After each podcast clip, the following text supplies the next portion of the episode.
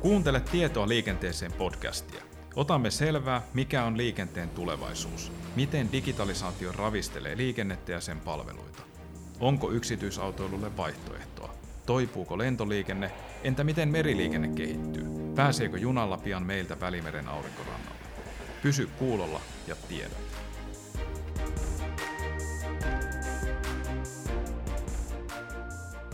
Lentoliikenne on historiansa suurimmassa kriisissä. Pandemia karkotti matkustajat ja ilmastotyö vaatii alaa uudistumaan. Miten ilmailulle oikein käy ja miten Suomen lentoliikenteelle käy? Siitä me otamme tänään selvää tässä ohjelmassa. Minun nimeni on Mikko Saariaho, olen, olen liikenteestä, datasta ja paremmasta maailmasta innostuva tämän lähetyksen juontaja. Ja jos aiheena on lentoliikenne, niin parempia vieraita kuin nämä herrat, jotka täällä studiossa tällä hetkellä ovat, Kari Savolainen ja Raine Luojus, ei, emme olisi voineet saada. Molemmilla on vankka tausta lentoliikenteestä ja ilmailusta ja, ja logistiikkaan liittyvästä liiketoiminnasta. Kari on toiminut aiemmin lentoasemayhtiö Finavian toimitusjohtajana ja tällä hetkellä toimit muun muassa Suomirata osakeyhtiön hallituksen puheenjohtajana. Ja, ja Raine Luojus on ollut pitkään rakentamassa suomalaista ja eurooppalaista lennonvarmistusta, niin kuin alalla kutsutaan, ja, ja toimit tällä hetkellä Fintrafikin lennonvarmistuksen toimitusjohtajana. Haluatteko vähän täydentää näitä esittelyitä? Mitä keskeistä unohdin? No ei oikeastaan yhtään mitään, että tämähän on just niin kuin sanoit, että pitkä ura, yli 30 vuotta ilmailussa takana ja, ja toivottavasti vielä jatkuu jonkun kymmenen vuotta, näin on ajatellut. Niin Raine, sinulla on myös lennonjohtajan lupakirja, onko se yhä voimassa? Kyllä se on voimassa, ja tota, mutta tällä hetkellä en pidä kelpuutuksia voimassa, koska meillä on niin paljon lomautettuja, ja en halua tietysti lennonjohtajia, jotka tekee päätyökseen sitä tehdä, tehdä työtä, niin en halua heidän leipänsä tällä hetkellä syödä. No miten Kari, unohdinko tuossa aluesittelyssä ei jotain kyllä, oleellista? Ei kyllä, siinä tuli kaikki tärkeimmät asiat varmaan, että ihan, ihan hyvä alustus siihen. No sitten jos lähdetään vähän lämmittelemään ja miettimään lentoliikennettä, niin, niin luulenpa, että aika moni ei-fyysikko miettii, että miten ihmeessä lentokoneet pysyvät ilmassa. Niin mikä, mistä se oikein niin kuin johtuu? No se, se onkin monimutkainen kysymys, jota ei ihan yhdellä lauseella voi sanoa, mutta että ehkä nyt pelkistään kuitenkin, että keskeinenhän siinä on niin sanottu Bernollin ilmiö, joka tarkoittaa, että kun siiven yläpinta on kupera ja alapinta suunnilleen tasainen, niin se ilman virtaus, laminaarinen virtaus siellä siiven yläpinnalla on nopeampaa kuin alhaalla, jolloin siihen syntyy paineero, eli, eli tota, siiven yläpinnalla on pienempi paine kuin alapinnalla ja, ja tota, näin ollen siihen tulee nostava voima. Ja kun lentokone menee eteenpäin, niin mitä kovempaa vauhtia se menee, niin sen nopeammin se ilma siinä virtaa ja, ja sen paremmin se pysyy ilmassa. Nyt jos kysyt, että miten sillä lentokoneella sitten voi alentaa joskus ylösalasin, niin kun se siipi on väärinpäin, niin se onkin sitten hankalampi kysymys. Mutta tota, toi on se keskeinen. Siellä on muitakin voimia, jotka vaikuttaa, mutta se Bernollin virtaus ja Bernollin äh, ilmiö on tässä se keskeinen komponentti, jolla ne pysyy ilmassa. No nyt tuli tämäkin selväksi ja, ja, ja tietysti aika hyvin tämä toimii, koska lentoliikenne on kuitenkin hyvin turvallinen liikkumismuoto.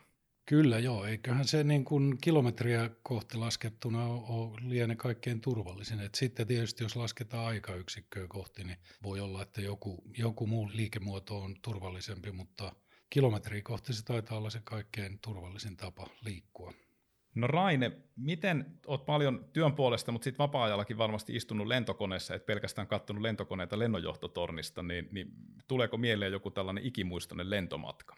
No oikeastaan tulee niin kuin kaksi, että ensimmäinen oli aikanaan ilmavoimissa varusmiehenä, niin ensimmäinen yksilento, se on varmaan semmoinen, mikä on edelleenkin mielessä, mutta sitten jos ajatellaan vähän myöhemmin, niin, niin mikä on niin kuin jäänyt erittäin hyvin mieleen, niin 2010 oli tämä Islannin äh, tulivuori-asia ja oli niin sanottu tuhkakriisi koko Euroopassa, oikeastaan Pohjois-Amerikassakin, niin jäin aikanaan jumiin Atlantan lentoasemalle, eli en, en päässyt tulemaan Suomeen silloin, kun piti, ja siihen aikaan mulla oli Finaviassa semmoiset tehtävät, mutta mun olisi pitänyt olla järjestämässä sitä lentoliikennettä tai, tai sitä vähää lentoliikennettä, mitä silloin oli Suomessa, ja piti päästä nopeasti pois. Ja, ja tota, muutaman päivän olin siellä sitten jumissa Atlantassa, kunnes sitten sain Finnair Station Managerilta New Yorkista tiedon, että siellä jumissa oleva Finnair Airbus lennetään Helsinkiin, ja, ja sitten tuli kiire järjestellä lentoliput sitten tota New Yorkiin, ja luulin, että se on helppo, helppo homma, mutta se oli joku pyhäpäivä ja, ja tota, suurin piirtein päästiin sitten sillä tavalla, että mentiin Atlantasta Lagadiaan,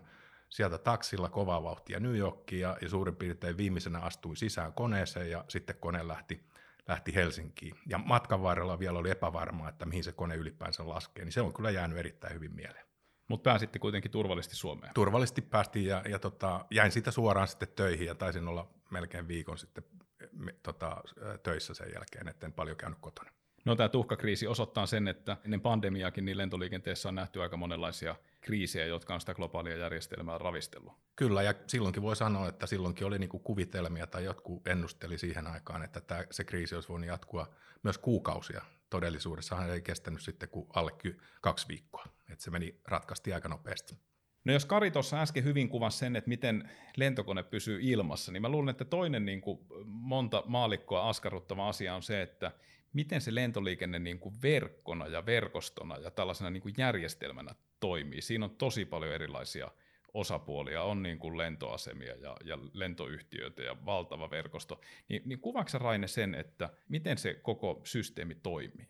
No joo, jos lähdetään siitä liikkeelle, että, että ilmailuksen ohjaaja haluaa aloittaa lennon paikasta A paikkaan B, niin, niin yleensä hänellä täytyy tietysti olla lentokone, on sitten lentoyhtiö tai vuokrattu tai yksityinen kone.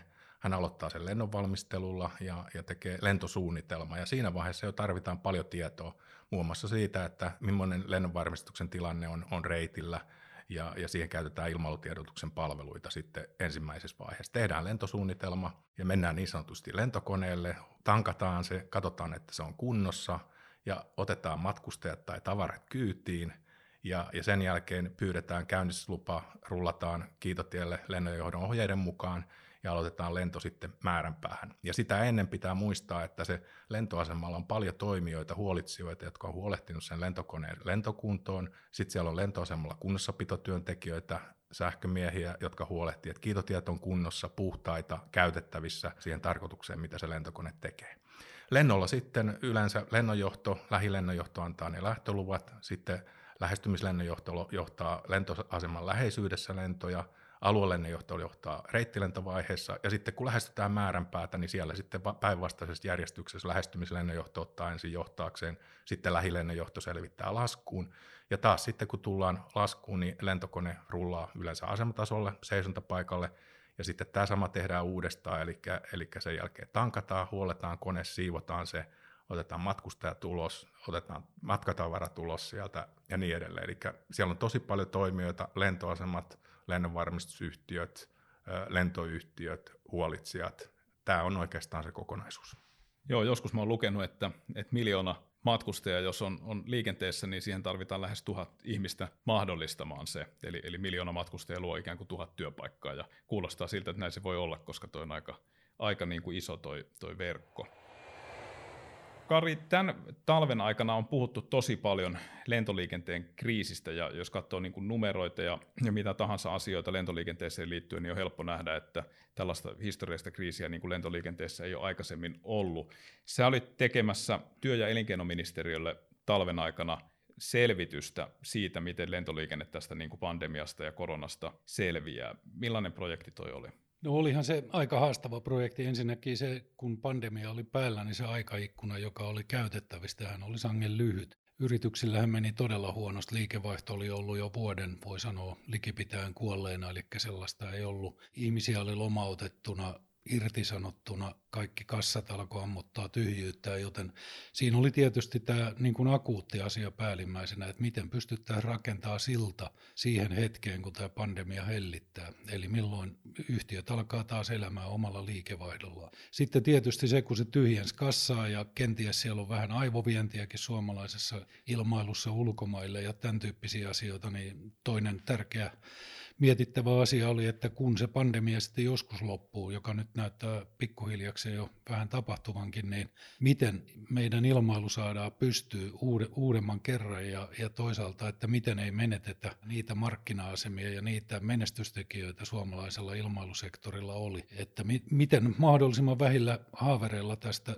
niin kuin surkeasta tilanteesta noustaisi. Sitten kolmantena, että onhan tässä niin kuin pitkän aikavälin haast, välin haasteita aika paljon.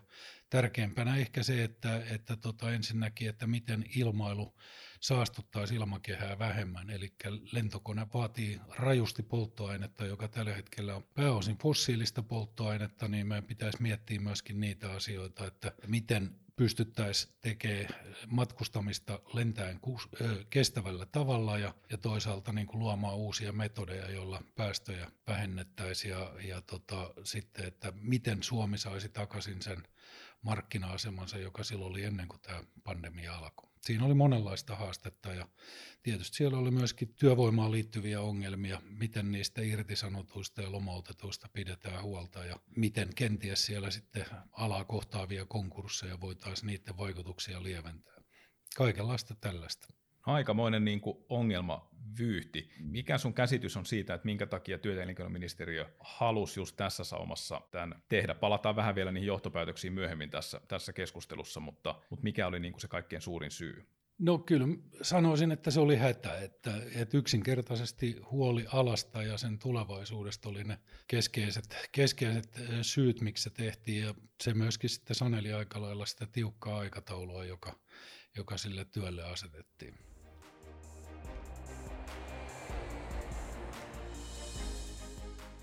Nyt meillä on oikeastaan lentoliikenteessä tällä hetkellä niin kuin kaksi tällaista vähän erityyppistä sokkia, jos voisi käyttää tällaista, tällaista sanaa. On toisaalta niin kuin tämä pitkävaikutteinen niin kuin ilmastoasia, mikä vaikuttaa jollain tavalla niin kuin matkustajien asenteisiin. Ja sitten meillä on tietysti tämä päällä oleva niin kuin korona ja, ja pandemia. Niin, niin jos lähdetään tavallaan keskustelemaan ja miettimään sitä, että miten nämä nyt sitten yhdessä niin kuin vaikuttaa matkustajiin, että palaako ihmiset tämän pandemian jälkeen vielä lentokoneisiin ja, ja tuleeko ikään kuin tästä ilmaston näkökulmasta katsottuna, niin tuleeko lentämisestä vielä niin kuin hyväksyttävää ja, ja mitkä ne ihmisten matkustushalut on, niin miten sä Raine tätä tällä hetkellä näet? Kyllä mä uskon, että ihmiset aina haluaa matkustaa ja nähdä ihmisiä, että, että se, se, että oot vaan sillä Teamsissa tai jossain verkossa näet ihmisiä, niin ei se kuitenkaan ole riittävä siihen hyvään kommunikointiin, ainakaan aina. Eli näen sen, että varmasti ihmiset haluaa matkustaa ja, ja siinä on tietysti kaksi asiaa.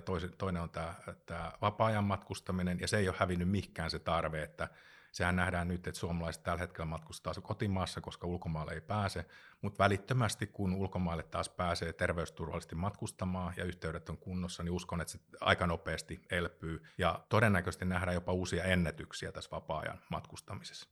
Liikematkustaminen on sitten se kysymys, että, että kuinka nopeasti se elpyy. Varmasti nämä uudet etätyötavat on otettu niin kuin tehokkaaseen käyttöön ja varmaan on, on ehkä sellainen asia, että itsekin ehkä tulevaisuudessa, niin kuin, että jos on tunnin kokous Brysselissä, niin mietin kyllä kolmekin kertaa ennen kuin lähden lentokoneella sinne, että ehkä se kuitenkin on Teamsilla mahdollisuus tehdä niin kuin järkevästi. Mutta sitten vähänkin pidemmät, missä, missä kuuluu enemmän ehkä kanssakäymistä ja kahdenkeskisiä keskustelua, niin kyllä se edellyttää sitten ihmisten tapaamista ja jollain aikavälillä sekin kyllä sitten elpyy. No tämä onkin mielenkiintoista. Sä näet, että, että niin se vapaa-ajamatkustus elpyy, mutta sitten työmatkailu on niin kuin isompi kysymysmerkki. Oletko Kari, näetkö samalla tavalla tämän? Joo, täsmälleen samalla tavalla ja siitähän on ihan evidenssiäkin tilastojen osalta, että kyllähän niin kuin selkeästi se kasvu lentoliikenteessä on ollut vapaa-ajan matkustamista. Ja miksei näin olisi, että kyllähän ihmisellä, siinä on aika vahva korrelaatio, että kun ihmisten elintaso nousee, jonkun kansakunnan varallisuus nousee, niin, niin ihmiset haluaa käyttää sitä varallisuutta hyvin paljon siihen, että matkustaa, tutustuu uusiin kulttuureihin, uusiin, uusiin paikkoihin, näkee jotakin muuta kuin niitä koti, kotiseutuja. Ja se, mitä tietysti meillä länsimaissa, jossa ollaan jo pitkään päästy matkustaa, ekaksihan se oli seiväsmatkoja tuonne Espanjaan, niin, niin tässä on ollut vielä sen tyyppinen trendi, että niitä lomakohteita haetaan entistä kauempaa. Ja, ja jos nyt haluaa lähteä Pankokkiin tai Palille tai johonkin tällaiseen paikkaan, niin se ei oikein millään muulla kulkuvälineellä käy kuin lentämällä ja, ja kyllä tämä niin kuin tarve on olemassa. Sitten eri asia on, että löydetäänkö, löytääkö insinöörit, löydetäänkö yhdessä poliittista niin kuin päätöksentekokykyä niin, että ilmailu kehitetään sellaiseen muotoon, että se on niin kuin hyväksyttävää. Ei saastuteta liikaa, sen hintataso ei, ei ne mene niin kuin tavallisen kansan kannalta mahdottomaksi ja niin edelleen, mutta ihan samaa mieltä Rainen kanssa ja kyllä niin kuin työmatkustus, joka jo nyt on ollut selvästi vähäisempää, niin se tulee vähenemään. Ja kyllä esimerkiksi kotimaassakin itse olen nyt ajatellut, että niissä hallituksissa, joissa on puheenjohtajana, niin joka toinen hallituskokous olisi, olisi tällainen etäkokous Teamsillä tai Zoomilla tai mikä ikinä se nyt sitten onkaan, ja vai joka toinen olisi, olisi fyysinen kokous. Sinänsähän niin kuin bisnismatkustaminen, liikematkustaminen on, on erittäin tärkeää lentoyhtiöille, koska se on se parhaiten maksava komponentti siinä asiakasportfoliossa ja sitten toisaalta se on se, jo, jo, jolla niin kuin tarve siihen tiukkaan reittiliikenteeseen, siihen frekvenssiin on olemassa ja se on sitten taas niin kuin saavutettavuuden kannalta tärkeä asia, että, että on frekvenssiä ja on, on niitä hyvin maksaviakin asiakkaita. Johtaako se sitten halpalentoyhtiöiden niin kuin markkinaosuuden selvää kasvua, koska entistä enemmän on, on lompakkoa arvostavia vapaa-ajan matkustajia vai, vai miten tämä käy, niin se onkin mielenkiintoista nähdä, että miten tästä koronasta noustaan. Mutta molemmat uskotte, että lentoliikenne säilyy niin kuin hyväksyttävänä tulevaisuudessakin, mutta se edellyttää tietysti alalta niin kuin uusiutumista. Me ollaan saamassa tähän ohjelmaan nyt tervehdys sosiaalisen median ja, ja matkailualan vaikuttajalta Veera Biancalta. Ja mä luulen, että Veera katsoo tätä asiaa ehkä vähän eri näkökulmasta kuin me tässä studiossa katsotaan. Kuunnellaanpa, mitä Veeralla on asiaa meillä. No niin, mä laittelen ääniviestiä täältä Turun lentokentän läheltä. Toivotaan, ettei linnut liikaa laula tällä metsän keskellä ja lentokoneet pörrää tässä taustalla.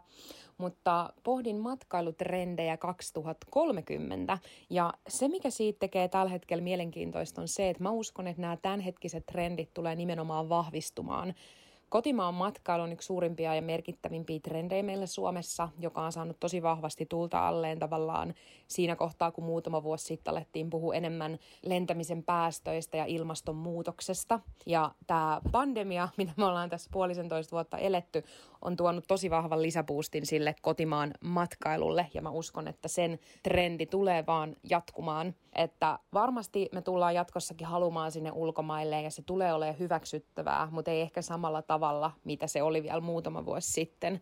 Et itse näin, kun on ollut matkabloggaajana vuodesta 2008, niin huomaa selvästi sieltä niin kuin seuraajien kommenteista ja ajatuksista myös sitä, niin kuin miten ne trendit menee ja ne arvot siellä muuttuu. Et jos mä muutama vuosi sitten saatoin elää niin, että mä oon tänään New Yorkissa ja huomenna mun pitääkin olla jo Tokiossa ja ensi viikolla lähteä sieltä sitten Ateenaan ja vähän päästä Reykjavikin, niin tota, sitä ehkä vielä jotenkin pidettiin semmoisena glamourina, upeana jetset-elämänä, mutta jos mä tällä hetkellä, jos ei tätä pandemiaa lasketa, vaan niin yleisesti eläisin tällaista elämäntyyliä, niin sitä ei pidettäisi kauhean hienona, ei mitenkään tavoiteltavana, vaan enemmän hyvin kestämättömänä ja vastuuttomana elämäntyylinä.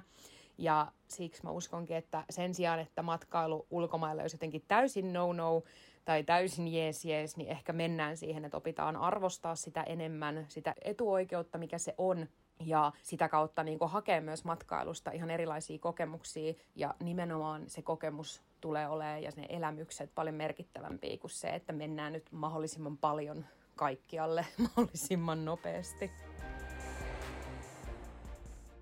No miltä Veeran viesti meille kuulosti, mitä her- ajatuksia Raine heräsi? Joo, en mä sitä sano, no voihan se noinkin olla, ja, ja tota, mutta et pitkällä aikavälillä kuitenkin, jos katsotaan sitä trendiä, että, että miten, miten niin kuin ennustetaan esimerkiksi tällä hetkellä niin kuin matkustamisen käy, niin voi olla, että se matkustaminen ei ehkä kasva täällä Euroopassa tai Amerikassa niin voimakkaasti, mitä se kasvaa sitten just kehittymismaissa. Ja Aasiahan ennustetaan seuraavan 20-30 vuoden aikana niin kuin valtavaa niin kuin lentoliikenteen lisääntymistä. Ja mun mielestä se on no, niin kuin tällä hetkellä, kun katsoo esimerkiksi Kiinan liikennettä, niin se on kotimaan liikenne toipunut samalle tasolle jo, mitä se oli ennen pandemiaa. Ja se matkustamisen tarve ei just näiltä henkilöiltä, jotka on päässyt siihen elintason piiriin, että heillä on ensimmäistä kertaa mahdollisuus matkustaa, niin mä uskon, että sitä kasvua tulee sieltä. Mutta varmaan nämä menee, niin kuin, että kyllä mä olen samaa mieltä, että moni ihminen miettii jatkossa sen, että, että tekeekö – en, en tiedä onko se niin kuin järkevääkään, että menee New Yorkiin ja, ja tota, ties Tokio ja sitten koko ajan lentää, niin ei sekään varmaan niin kuin kauhean, kauhean tota, mukavaa, että varmaan siinä pitää vähän taukojakin olla välillä.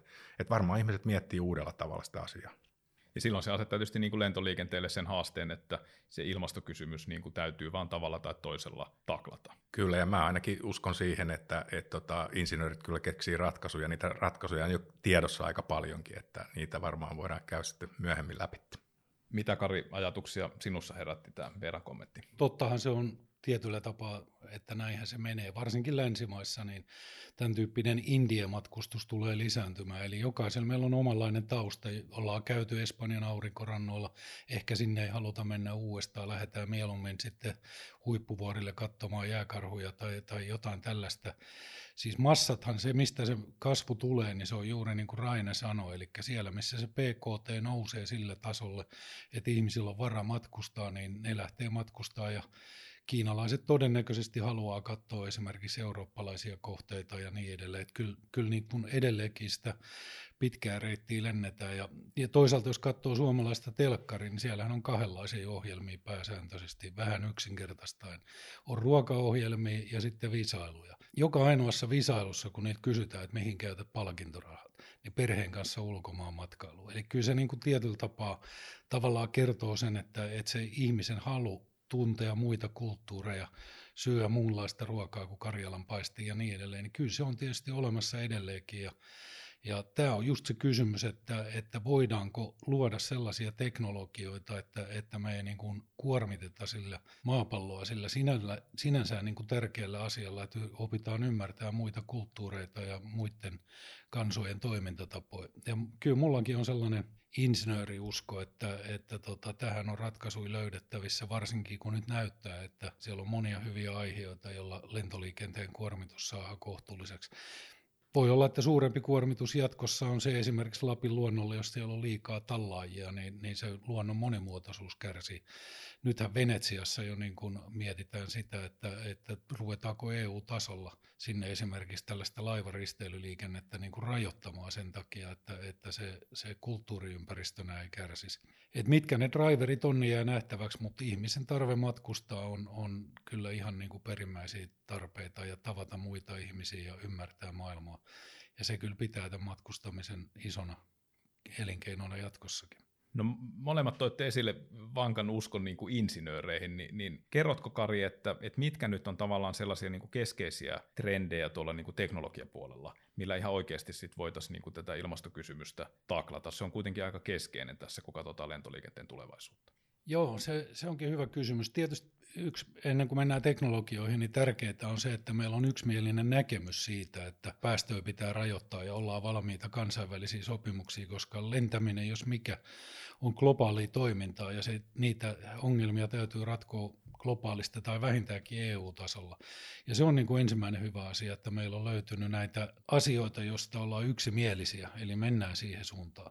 No mitä sitten ne lentämisen paremmat teknologiat voisi olla, niin toki uskon, että jossain määrin lyhyen lentämiseen ja, ja kevyillä kuormilla, vähän sama asia kuin on sähköpolkupyörä niin sehän on tuonut ihan hyvin mahdollisuuksia ihmisille polkea, jotka muuten ei siitä tykkää, ja siitä on tullut ihan kunnollinen liikuntamuoto. Niin epäilemättä lyhyillä matkoilla, niin, niin tota, sähköiset kevyet lentokoneet on yksi tapa vähentää kuormitusta, riippuen tietysti miten se sähkö tuotetaan.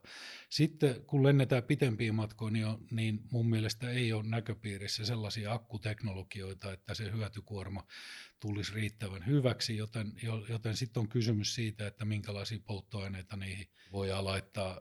Vedyn tankkaaminen ei taida sekään tulla kyseeseen, joten silloin se, mikä, mitä jää jäljelle, on tietenkin biokerosiini, tai sitten mihin asettaisin itse aika paljon toiveita ja toivoisin, että nyt sitä teknologiaa, jossa Suomi on kärkeä, kärkeä maailmassa, niin siihen panostettaisiin on nämä synteettiset polttoaineet. Ja sehän niin kuin tapa, millä niitä tuotettaisiin, niin Suomessahan on paljon pistemäisiä CO2-lähteitä, esimerkiksi sellutehtaat. Eli me saadaan yhdestä pisteestä iso määrä toista tarvittavaa ainetta tähän synteesiin, eli hiilidioksidi, me otetaan sitä talteen sitten meillä pitäisi olla sähkön tuotantoa niin paljon, että voidaan pilkkoa vettä hapeksi ja vedyksi. Ja sen jälkeen siitä vedyn olematta kemisti ja tietämättä, miten se prosessi tarkalleen ottaen menee, niin eh, sotkemalla vetyä ja, ja hiilidioksidia, niin pystytään luomaan kaikkia näitä synteettisiä polttoaineita, mitä nykyiset moottorit käyttää. Ja uskoisin, että tämä on yksi keskeinen ratkaisu ilmailu Maantieliikenne, varmaan sähkö ottaa isompaa osaa, kenties vetypolttimot, jotka tuottaa sähköä sitten autoihin, joo, mutta lentämisessä uskon, että kyllä se on nestemäinen polttoaine ja siinä tämä synteettinen polttoaine on tietysti se ehkä kaikkein lupaavin teknologia.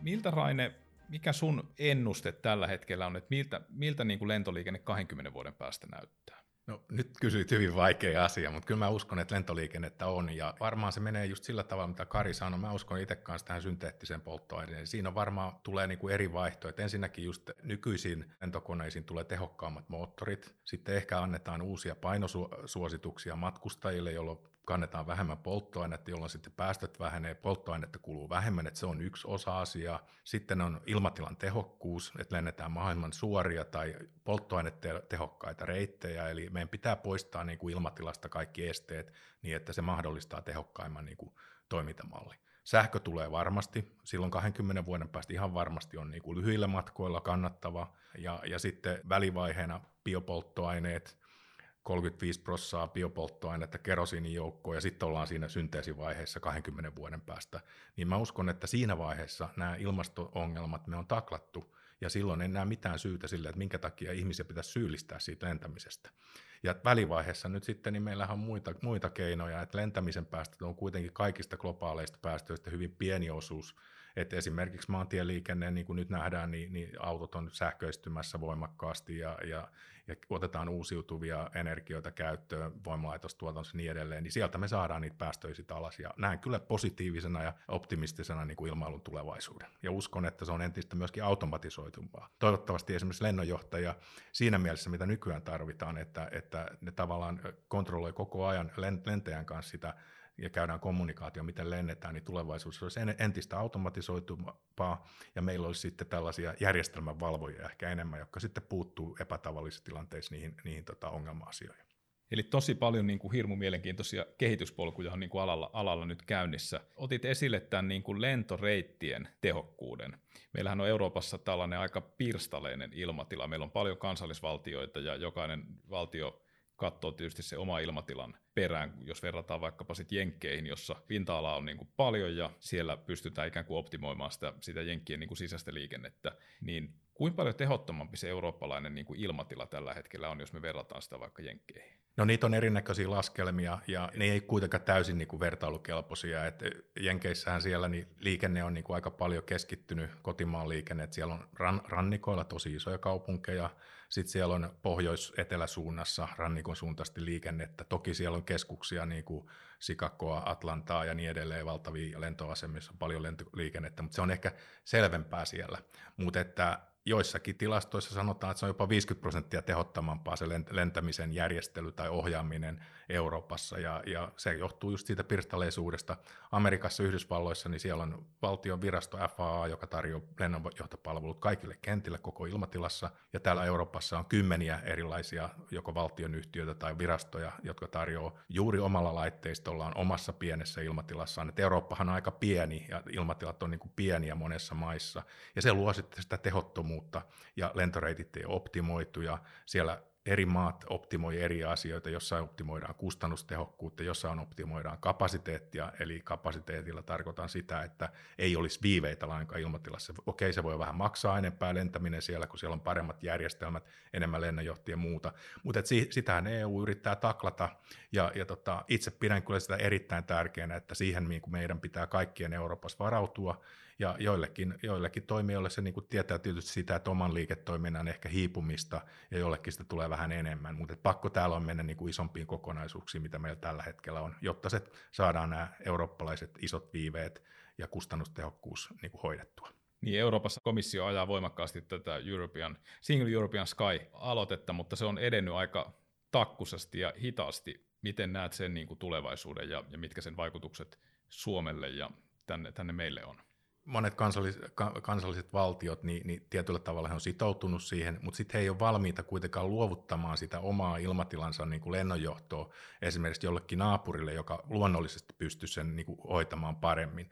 Mutta se on tulevaisuutta ja me esimerkiksi täällä Suomessa niin me tehdään naapurimaiden, Norjan, Ruotsin, Viron kanssa, joka on meidän niin kuin lähimpiä naapureita tässä EU-ympäristössä, e, niin meillä on tänä päivänä jo osia, jossa on niin kuin delegoitu sitä omaa ilmatilaa naapureille, koska se heidän on tehokkaampi hoitaa sitä.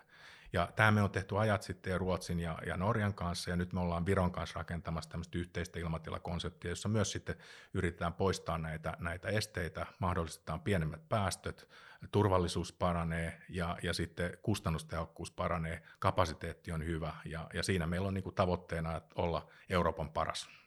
No se on aika kunnianhimoinen tavoite, Raine, mitä tuot esille.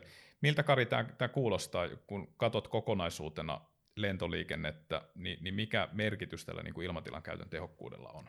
No kyllähän sillä aika iso, iso merkitys on, että jokainen, joka on matkustanut silloin ruuhka-aikaa, kun ilmatilat oli siis aika, aika ruuhkaisia esimerkiksi Lontooseen ja pyörinyt siellä odotuskierrossa Heathrowssa, niin tietää, että siellä poltetaan tavaton määrä, määrä kerosiinia ilmassa menemättä yhtään metriä niin kuin siihen suuntaan, minne lento muodostuu. Et tavoitehan olisi kuitenkin kai se, että, että se olisi niin kuin täysin päästä päähän suunniteltu se lento jo siinä lähtöpisteessä, jolloin koneet käynnistetään vasta silloin, kun tiedetään, että tämä on varmaa, että me päästään tuohon putkeen, joka vie meidät perille.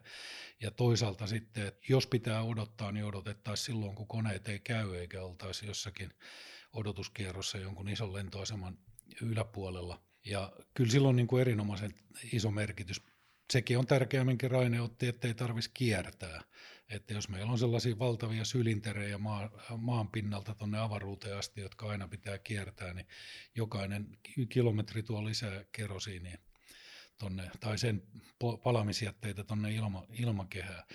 Tuohon, mitä muuta voitaisiin vielä tehdä, äsken puhuttiin siitä, että millä ilmailun päästöjä saa alaspäin, niin yksi ehkä, jota ei mainittu, niin joka kannattaa myös pitää mielessä, että, että meidän kannattaisi joitakin matkoja tehdä jollain muulla välineellä kuin, kuin lentokoneella. Eli, eli kun lentokone ei koskaan ovelta ovelle väline, niin, niin ehkä olisi jotakin matkaetäisyyksiä tai jotakin pistepareja niin järkevämpi tehdä alusta loppuun sillä maakulkuneuvolla sen sijaan, että, että lennetään. Ja toisaalta sitten kerätä myöskin lentokoneet mahdollisimman täyteen, jolloin se per capita käytetään vähemmän kerosiinia kuin se, että lentokoneessa lentää muutama ihminen ja niitä monta lentokonetta peräkkäin.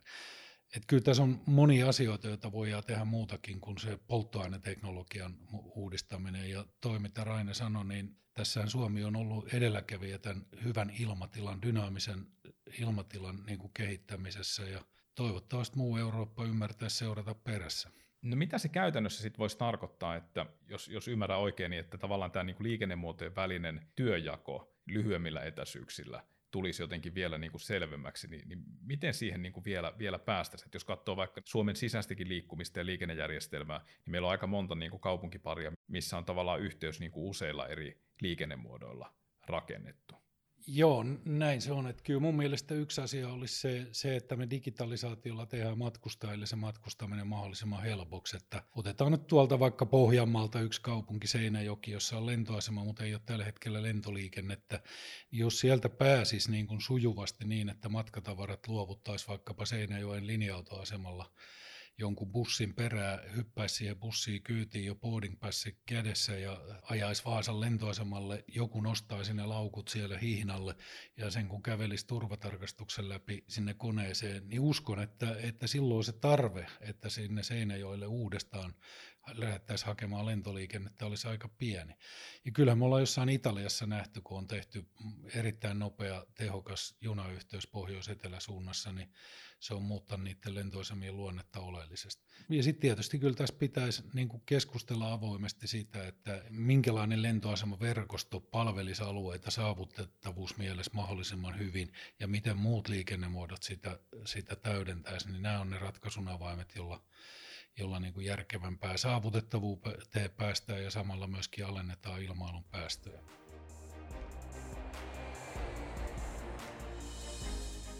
Okei, no nyt me ollaan keskusteltu aika kattavasti siitä, että, että miltä tämä niin kuin lentoliikenteen tulevaisuus näyttää, mutta luulen, että meidän olisi niin kuin lopuksi ihan hyvä pysähtyä vähän pohtiin sitä, että mikä lentoliikenteen merkitys Suomelle on, että miksi meidän niin kuin tätä keskustelua ikään kuin kannattaa käydä, niin, niin kumpi haluaa vähän avata sitä, että kuinka iso juttu lentoliikenne Suomelle oikein on? Ole hyvä, Kari.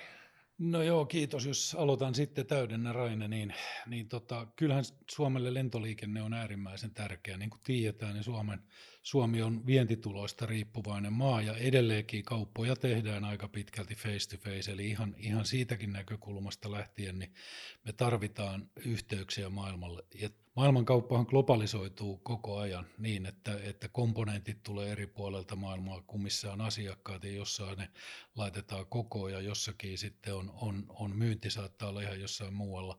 Ja tällaisessa niin kuin maailmassa, jossa asioita tehdään eri puolella maailmaa siellä, missä kukin asia on tehokkainta tehdä, niin me väistämättä tarvitaan lentoliikennettä kuljettaa sekä ihmisiä että niitä tavaroita. Sitä on mahdoton kuvitella, että miten globaalitaloutta pyöritettäisiin ilman lentoliikennettä.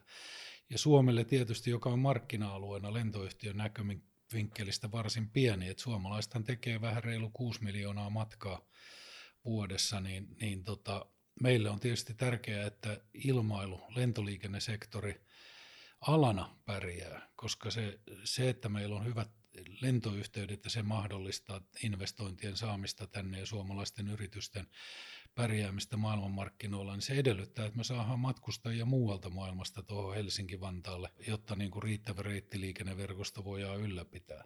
Se on äärimmäisen tärkeä. Ehkä yksi tärkeimmistä välineistä digitalisaation ohella, mikä, mikä mahdollistaa tällaisen, tällaisen niin kuin globaalitalouden ja pienen menestymisen. Niin, jos katsoo ihan vaikka niin kuin suorien lentoyhteyksien määrää Suomesta ja vertaan sitten joihinkin meidän niin kuin kilpailijamaihin, niin, niin aika hyvin näissä niin kuin vertailuissa saavutettavuuden näkökulmasta pärjätään. Mikä Raine siihen on ollut niin kuin suurin syy tai suurimmat syyt, että Suomi on pärjännyt tässä niin kuin markkinassa aika hyvin? Siinä on tietysti tämä Asia, Eurooppa, sillanpääasema yhtenä tekijänä. Joo, kyllä se varmaan on, on se, että, että tota, jos miettii just sitä lentoyhtiön kannalta, Finnairin kannalta just, että yhden vuorokauden aikana pystytään se laajarunko lentämään Aasian ja takaisin, ja, ja sitten se sama kone voi lentää niin kuin periaatteessa 365 kertaa vuodessa sen edestakaisin sen keikan, niin sehän on merkittävä niin kuin kilpailuetu Suomelle. Ja tota, lentoyhtiöiden tilastojen mukaan tosiaan tällainen lento, missä, missä lennetään niin kuin kaperungolla Euroopan ja Helsingin väliä, ja sitten laajarungolla Aasiaan, niin siellä on pienemmät päästöt kuin Keski-Euroopasta lennettäisiin suoraan sinne kohteeseen. Ja se johtuu just siitä, että siellä on pienempi määrä polttoaine kannetaan näissä isoissa koneissa. Ja silloin, jotta tämä toimisi tämä malli, että se pystytään niin kuin operoimaan hyvin tiukalla niin kuin tällaisella puskurilla tietyllä tavalla, että missä ei saa olla viiveitä, niin silloinhan niin kuin kaikkien koko lentoasemaketjun lentoaseman toi, pitää toimia aivan huippuluokan tavalla koko ajan. Kaikki ne toimijat, mitä alussa puhuttiin, kaikki se huolitsijaporukka pitää olla juuri oikeaan aikaan paikalla. Fintraffic lennonvarmistus katsoo sen, että Fintrafficin tehtävä on tuottaa viiveettömiä palveluja lentoyhtiöille. Siinä me ollaan onnistuttu hyvin. Useaseen vuoteen niin kuin Fintrafficin toiminnasta ei ole aiheuttanut niin kuin lentoyhtiöille viiveitä. Ja, ja miksi me pyritään siihen pyritään just sen takia, koska siellä on niin paljon muita tekijöitä. Siellä on lentoyhtiön omia asioita, meillä on sääviiveitä saattaa olla, monennäköisiä, että meidän sääolosuhteet on huomattavasti vaativammat kuin esimerkiksi Keski-Euroopassa, meillä on lumimyrskyjä ja sumuja ja tämän tyyppisiä asioita, niin silloin meidän pitää vaan olla parempia tietyllä osa-alueella, jotta tämä koko ketju toimii sillä tavalla, kun meidän asiakas haluaa. No miten Raine näet nyt sitten sen, että toivon mukaan tämä pandemia vähitellen niin kuin helpottaa ja, ja liikenne kääntyy kasvuun, niin miten näet, että suomalainen lentoliikenneklusteri tässä nyt sitten pärjää? Mitkä on ne avaintekijät, kun mennään seuraavia kuukausia ja seuraavia vuosia eteenpäin? No kyllä meidän pitää niin kuin huolehtia siitä, että nämä on niin kuin kilpailukykyistä tämä Suomen toiminta ja se toimii sillä tavalla, mitä on tehty. Että jos tämä jostain syystä alkaa sakkaamaan ja toimijoita putoo pois, niin silloin meillä ollaan niin kuin vaarassa siinä. Ja, ja tietysti pitää olla niin kuin mahdollisuus lentää Suomeen niin kuin terveysturvallisesti samalla tavalla, samoilla säännöillä, mitä esimerkiksi EU:ssa on tällä hetkellä. Se on erittäin tärkeä koko niin kuin ilmailusektorin kannalta, matkailusektorin kannalta tällä hetkellä, että me ylipäänsä päästään siihen, niin kuin siihen kasvuvauhtiin. Et nythän on jo näkyvissä, että Euroopassa niin lentoliikenne tämän pandemian jälkeen on elpymässä, ja me tullaan nyt selvästi Suomessa, niin me tullaan pikkasen takamatkalta ja meidän pitää vaan olla kilpailukykyisiä ja, ja huolehtia siitä sitten, että, että meidän tosiaan hinnoittelu, kun me ollaan tämä Euroopan oikeastaan pohjoisessa, niin me ollaan se viimeisin maa. Okei, meillä on pieni pätkä Norjaa ennen kuin, ennen kuin mennään sinne Pohjoisnavalle, niin on siellä välissä, mutta oikeasti Suomi on niin kuin se viimeinen maa Pohjois-Euroopassa. Meillä on tunnin pidempi matka lentää kuin tuohon, tota, esimerkiksi Keski-Euroopan pohjoisiin valtioihin ja niin edelleen. Ja se on oma haasteensa, mikä meillä on, että meidän pitää vaan toimia pikkasen paremmin kuin muut, jotta se kilpailukykyisyys niin kuin säilyy. Kari, siinä työ- ja elinkeinoministeriölle tehdyssä niin kuin selvityksessä, niin siinä otit aika selkeästi kantaa siihen, että millä eväillä lentoliikenne Suomessa voi pärjätä tämän pandemian jälkeen, niin mitä ne keskeiset keinot on ja mitä tässä nyt sitten täytyy eri toimijoiden tehdä? Kyllä tietysti niin kuin lyhyellä aikavälillä tärkeää on, että me avataan meidän lentoliikenne samaa tahtia kuin kilpailijamaissa. Jos ei näin tapahdu, niin uskon, että ne asiakasmenetykset sitten on pysyviä ja se on, se on nyt ihan tämä lähitulevaisuuden avainasia. Toinen on just se, mihin Rainekin viittasi, että meidän Helsingin kautta kulkevien reittien pitää olla kaikilta osin niin kuin erittäin hyviä, jossa se ennustettavuus sekä se, että matkatavarat seuraa, että sun ei tarvi pelätä sitä, että matkatavarat jää jonnekin matkalle tai että tulee paljon viiveitä, lumisade katkaisee lennon. Tämän tyyppiset asiat hanskataan mahdollisimman hyvin. Viihtyvyys kentällä on hyvä. Meillä on korkeatasoinen lentoyhtiö, jonka siivissä on turvallista matkustaa. Kaikki nämä on sellaisia asioita, että joka tapauksessa on hyvä muistaa, että ihminen haluaa lentää suorilla lennoilla. Ja Helsingin konsepti perustuu siihen, että täällä vaihdetaan lentokonetta, jolloin siinä on aina se, se tietynlainen takamatka suoraan lentoon verrattuna, ja siksi tämä meidän prosessi pitää olla äärimmäisen hyvässä kunnossa. Tämä on tietenkin se, se niin kuin perusedellytys, millä tässä kilpailussa selvitään. No uskotteko te, että Suomi pärjää lentoliikenteen suurvaltana tästä vaikkapa kymmenen vuotta eteenpäin meidän, meidän markkina-asema vaikkapa Euroopan ja Aasian välisessä liikenteessä säilyy vähintään tällaisena tai mieluummin vaikka kasvaa? Paljon on kiinni siitäkin, että miten tästä pandemiasta nyt noustaan, että onko meillä investointikyky. Niin kuin Raine tuossa äsken kuvasi, niin aika paljonhan kohdistuu paineita siihen, että pitäisi ostaa uuden tyyppisiä lentokoneita, jotka kuluttaa vähemmän ja niin edelleen. Toisaalta me tiedetään, että Finavialla on mittavia haasteita tai mittavia kehityshankkeita menossa lentoasemaverkoston osalta. Niihin meillä pitäisi olla yksinkertaista varaa ja yksi kysymys on se, että onko meidän yhtiöiden talous siinä kunnossa, että me pystytään investoimaan siihen, siihen tahtiin, mitä nämä, nämä ilmastovaatimukset ja, ja matkustajien myöskin vaatimukset sitten, sitten jatkossa ovat. Tämä on yksi asia, No kun meillä on talous huonossa kunnossa, niin pandemian jäljiltä näillä meidän sydämellä ja keuhkolla, eli Finnaarilla ja Finavialla, niin, niin on tietysti tärkeää se, että, että me huolehditaan kustannustehokkuudessa. Silloin ehkä niin kuin ollaan väistämättä tiettyjen uusien tarkastelujen edessä, että, että pitäisikö meidän valjastaa digitalisaatiota enemmän ja ehkä pitää vähän niin kuin tarkoituksenmukaisempaa lentoasemaverkostoa, jota täydennetään sitten muilla kulkuvälineillä, joka sitten mahdollistaisi parempaa tuloksentekoa näille meidän avainpelureille. Tämän tyyppiset asiat on ihan nyt äärimmäisen tärkeitä ja niitä pitäisi kaikkia nyt sitten tarkastella ennakkoluulottomasti, että ei, eikä niin kuin suoralta kädeltä tyrmätä ja haluta, että kaikki jatkuu täsmälleen samanlaisena kuin se oli ennen pandemiaa, kun taseet oli vielä kunnossa. Mä luulen, että näihin sanoihin meidän on aika hyvä niin kuin päättää tämä keskustelu. Me ollaan käyty tosi monipuolinen keskustelu siitä, että, että mitä lentoliikenne Suomelle on niin kuin tähän mennessä antanut ja miltä se tulevaisuus voi näyttää. Ja jos mä oon oikein tulkinnut, niin, niin meillä kaikilla on niin kuin vahva usko siihen, että Suomella on kaikki mahdollisuudet pärjätä hyvin ja, ja menestyä niin kuin lentoliikenteessä jatkossakin, mutta se edellyttää sitä, että me kyetään niin kuin uudistamaan näitä asioita ja, ja kyetään tekemään asioita, asioita eri kohdissa niin kuin vähän uudella tavalla. Mä kiitän Raine Luojus ja Kari Savolainen teitä molempia oikein paljon ja toivotan hyvää kesän jatkoa. Kiitos samoin. Kiitoksia samoin. Lisätietoa lentoliikenteestä löydät kotisivuiltamme osoitteesta fintraffic.fi. Käy tutustumassa.